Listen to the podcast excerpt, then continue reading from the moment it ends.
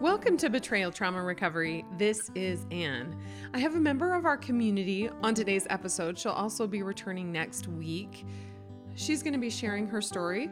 Before we get to that, thank you to those of you who have given us a five star rating on Apple Podcasts or your other podcasting apps. Isolated women are finding us because of your reviews. Here's a five star review we recently received. It's titled Love This Podcast. All women should listen to the podcast to gain an attitude of open mindedness and to learn to empathize with a sister, neighbor, or friend who might be in or has left an abusive relationship. I do not consider myself a victim or a survivor. I lucked out and married a man who treats me better than I deserve. I hope I'm not the only listener who hasn't been or is in an abusive relationship who listens to these strong, brave souls who share their stories. There is so much to learn. This podcast helped me learn to recognize when someone is being manipulative and learn to create boundaries on how people treat me. I could go on and on about the podcast. The host is very passionate about the podcast and it shows. I love that there are no ads. As a graduate MFT student, I have developed a better understanding that many women are victims of misogyny due to their religious or cultural backgrounds. I stand with them and hope they can get to safety. Please support this podcast, even if you are single, happily married, divorced, widowed, or whatever your situation may be. Help women feel loved, valued, and mostly safe. Thank you so much for giving us that review. If you haven't and you're so inclined, please give us a five star review on Apple Podcasts or other podcasting apps. Like I said, when women are searching online, all of these reviews really help women find us. And that's the best thing we can do so that we can stop other women from going through the pain and chaos that we had to go through when we went down the pornography addiction recovery road for years, let's say, or we went down different roads trying to figure out what was going on and we never recognized it was emotional abuse, psychological abuse, and sexual coercion. For those of you who are listening who are beginning to recognize that your situation involves emotional abuse, psychological abuse, or sexual coercion, we created Betrayal Trauma Recovery Group just for you. It's multiple times a day in every single time zone. We do recommend the first time that you join, you join on a laptop. It makes it a little bit easier to navigate. And then after you know what you're doing, join on a phone. Also, Betrayal Trauma Recovery Group isn't exactly the right place to process crime. So you're welcome to come talk about the emotional abuse and the psychological abuse and the pornography use, things like that. If you have a crime situation, Coach Renee helps women navigate how they can report, um, navigate their local domestic violence shelter. If you're in that situation, then schedule an individual session with Coach Renee. As for Betrayal Trauma Recovery Group, go to our website, btr.org, check out the session schedule, and we'd love to see you in a session today. Now for today's guest. I have a member of our community today. We're going to call her Ms. C. She is technically still married to her abuser, but they've been separated for two years. So it'll probably be about 24 years before the divorce is finalized. She has two children one is a teenager and another is a preteen. Let's start with your story. Talk about how things first started and if you recognized your husband's abusive behaviors at first. I don't think that I did recognize his abusive behaviors at first. I think, in a way, I was the perfect person for his abusive behaviors because I had grown up in a home where my father was very detached. He adopted me. My mom and I came as a package deal. And so there was a lot of provision, but not a lot of love. And then my mother also was a very broken person. She grew up in a um, alcoholic home, a lot of domestic violence. And so there was a lot of behaviors and things that I learned to love the people despite it. Just you know, I didn't really question if this behavior or these words or any of this stuff was abusive. It was just my life. So when I married my husband, I think we were about two years in. We were in the ministry. He was a youth pastor. I had noticed a charge on one of our cards. You know, what is this? And he was just very easy about it. Oh, it's just a fraudulent charge. And I've already called the credit card company. I'm working on getting it refunded. I'm assuming it was a charge for porn. Yes. I'm not even sure exactly what it was. It just, I had never seen it before. But I knew that it was something X rated. And so I think that was my first instance with it. And then another one happened. And I to him again, "What is this? What's going on? Do we need to change this car?" And this time he wasn't as easy with it. He was a little bit more agitated, a little more ugly about it, my questioning it. I think that was the seed for me then where I started to realize the doubt. Possibly this is not just an error. Mm, maybe there's something more to this because he was acting so weird about it. And also, maybe he wouldn't shut down the card. He was like, "We don't need to shut it down." The first time he said it was fraud. Right. We're just going to take care of this. I think his exact words were, "You just need to get off my case about it." Mm. I got it. So we were still in the ministry. We lived considerably far away from my family. And so I would go home. I didn't have children at the time. I would go home and visit for a week or two at, at a time. And I had gone to visit and I came back and there was a videotape that I found. It was a VHS tape. Really dates me there. And I remember handing it to him and it was Jenna Jameson something. And I knew that it was a porn tape. I could just tell by the name of it. I don't remember exactly, but I knew what it was and that's when it kind of blew up. And unfortunately, that night we were actually heading to a youth activity. And we were fighting all the way to the youth activity. And we finally get there. And, you know, we've got a youth team that's waiting, come together in prayer and set up and get going and get started. And he and I are fighting. And we pull up and he just loses it and jumps out of the car and starts walking down the road. You know, that is a really common abusive thing to do. Did you know that? I don't know if you know that. Jumping out of a car to sort of like, I'm not going to take this anymore, sort of, I'm not going to participate. It's a strange form of control that most people aren't aware happens. So I just want to point that out. If other women have been like, oh, he has jumped out of the car and stomped away. Yeah, it's a rural area. So there isn't no mistaking that like he's walking down the road. You know, I'm mm. so embarrassed because he's throwing basically throwing this temper tantrum walking down the road. I'm not going to tell people what's going on. So the youth leader, he was the captain of the youth until my husband came in. Well, then he was kind of like underneath, if you would say, underneath my husband. Came out to me, he's like, What's going on? Like he's, you know, he knew something had happened. And it was just, you know, he's upset. And so he went and got went and talked to him and they came back. And I think for me, I was stuck. I didn't know what to do at that point. We're miles and miles away from support, family. We're brand new to this ministry, you know? This is our livelihood. He's supposed to be the leader of the home. What am I supposed to do? There's so much shame uh, you definitely don't want to betray your husband by saying anything to anybody. And it didn't die, it just became this ugly thing between us that slowly deteriorated the ministry and us. Did you go down the pornography addiction recovery route at all at this time? Or was there like a he's addicted to porn, he needs help, let's get him some help? Was there any of that? Did you go down that road?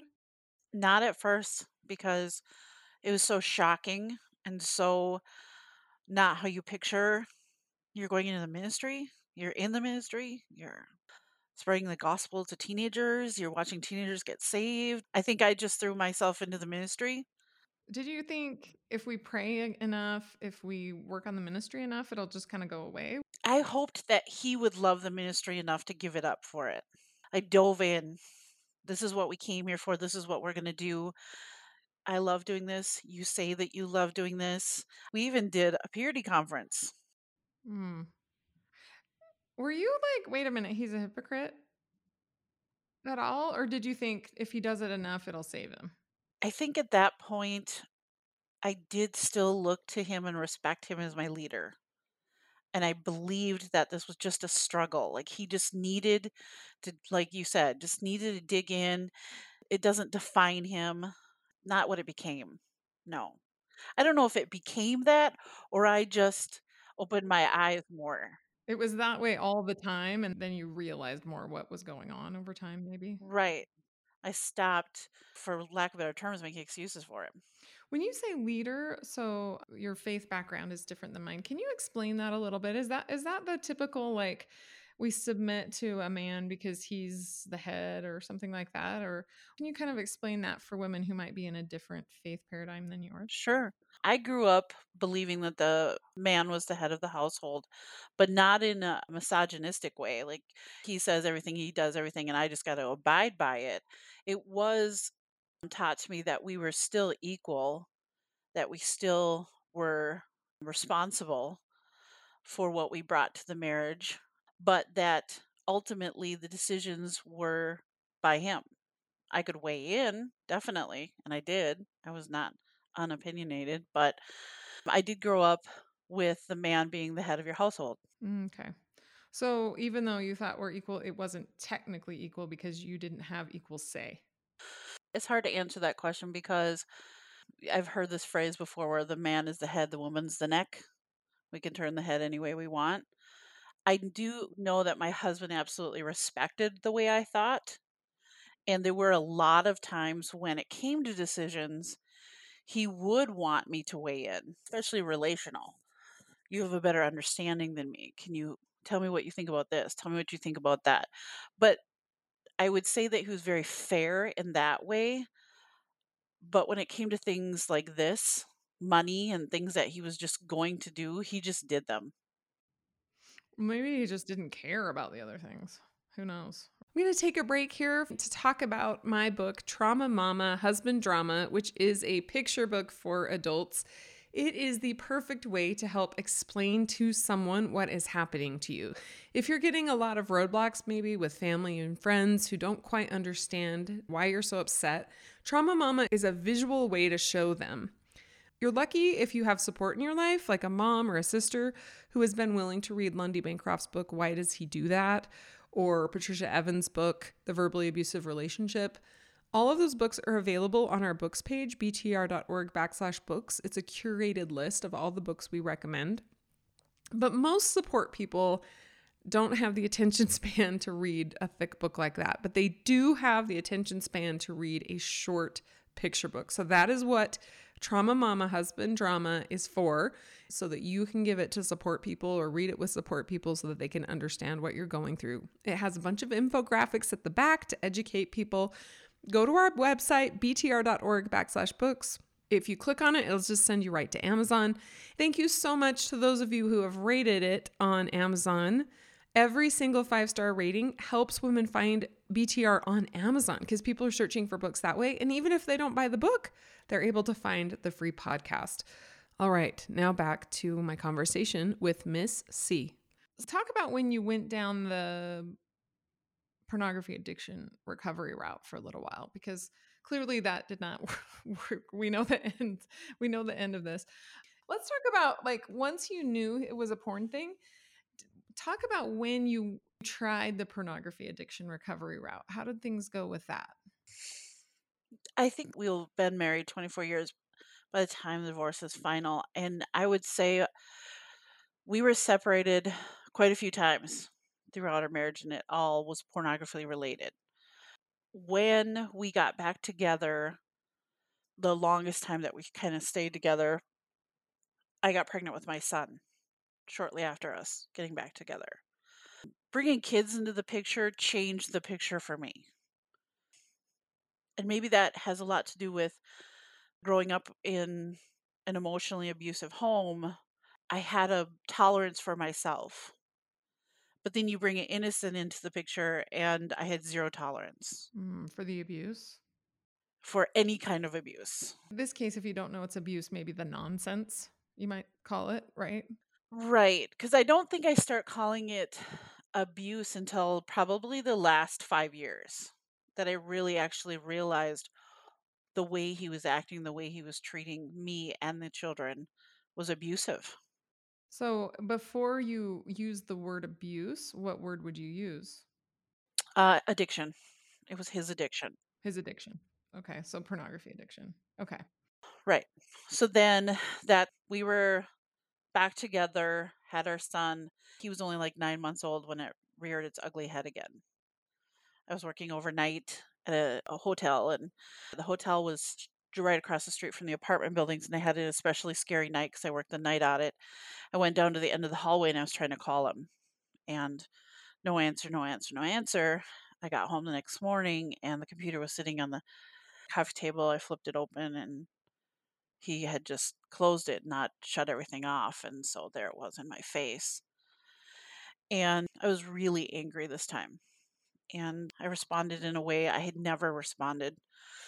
I woke him up, plunked the laptop on his stomach, and he just was really cocky and said that he left it on there on purpose. He wanted it to end.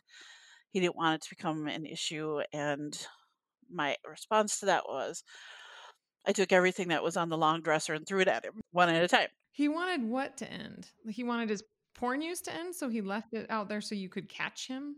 Yes, that's what he said. Because he can't stop using by himself. So by saying that, he kind of said, It's your responsibility to help me stop. I guess so.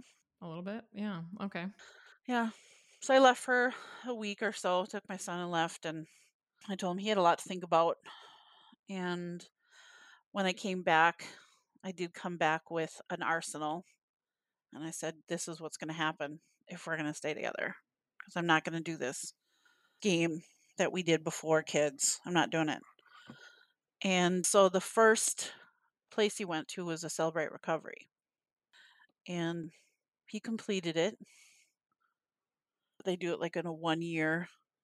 And so then the following year, I went to a Hearts Restored. So it was in the same church. And I went through the program. And so we had to be gone. So he stayed home then.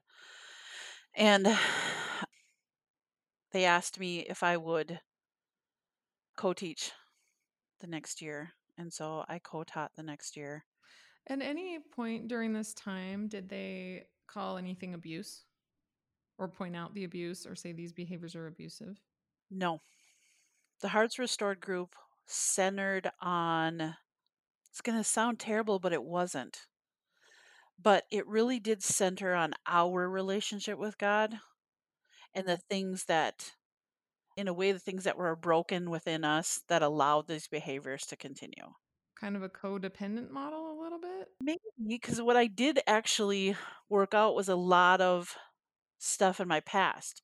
My grandmother dying um, from alcoholism, how alcoholism affected my parents, my mother, my my stepfather's being disconnected, and there was actually a lot of freedom for me gained from those things. Mm, so you found it to be helpful for your own personal improvement and your own personal healing, even if it didn't point out the abuse at the time. Right. So then he had fallen again. And so this time, instead of going to a celebrate recovery because he was just, no, I'm not going to do that again, he started meeting with a pastor for an accountability. Okay, for his quote unquote porn addiction. And did this pastor point out to you that this was abuse at all, or was abuse ever mentioned during this time? No, because unfortunately, uh, this pastor had his own hidden agenda and closet because he actually was in some own, his own personal sins in regards to something along the same lines. And so that also came out within a year or two of this. And I remember the first meeting we had with him, and we just, just kind of talked about why we were here and what we were hoping for for counseling. And he sat back and he leaned back in his chair and he said, Missy, this is nothing new under the sun. This is very common. And I just remember immediately just feeling hot. And pretty much everything he said after that, I don't even remember. And we got out to the car, and I remember my husband looking at me and saying, Go ahead. I know you're mad. And I said, It's not anything new. It's not that big of a deal, but it is to me. This is not right. So he did counsel with him for a while, and I don't remember anything beneficial ever coming out of that. And so then the next thing was it's an app you can load on your phone. Fortify, maybe? No, no, no, no, no. It's a popular one now. Covenant mm. Eyes. Covenant Eyes. So Covenant Eyes entered our story. And the biggest mistake that I made with Covenant Eyes is I became his accountability partner. Not good. Because that just became a cat and mouse game then. Something would pop up in a report and he would blame it on a spam, phishing. You know, he opened up his email, it's some ad on the side that's triggering it. It's it's just constant. It was just a game. I can't tell you how many times we went from flip phone to smartphone to flip phone to smartphone because he would get exhausted with the flip phone and say he's fine and then you go to a smartphone and you'd fall and uh, seriously we must have owned 10 just disgusting how much money we probably threw away. And then we also went to the last and final one was uh, purity boot camp was at another church. He finished the boot camp graduated went to the next level of the boot camp and it was while he was at this boot camp that everything just fell completely apart. We're going to pause right here in the conversation and we are going to continue it next week. If this podcast is helpful to you and you would recommend it, will you please give it a recommendation on Facebook? Go to Facebook, search Betrayal Trauma Recovery, and say, Yeah, I would recommend it. This has really helped me. I'm just trying to get the word out on every single social media platform because women are searching for stuff. They want to know what's wrong, they want to figure out how to solve their quote unquote marriage problems. So, if we can get the word out that this is not a marriage problem, that you actually may be in a psychologically abusive relationship, it helps victims so much. You know, you found BTR and it's helped you. So, we'd appreciate you going there, giving us a recommendation on Facebook, and similarly, sharing some of our content on your social media, tagging friends on Instagram. We're on Instagram, Twitter, Pinterest. We appreciate our followers, and that gives you a daily dose of BTR that a lot of women find very helpful and hopeful. And until next week, stay safe out there.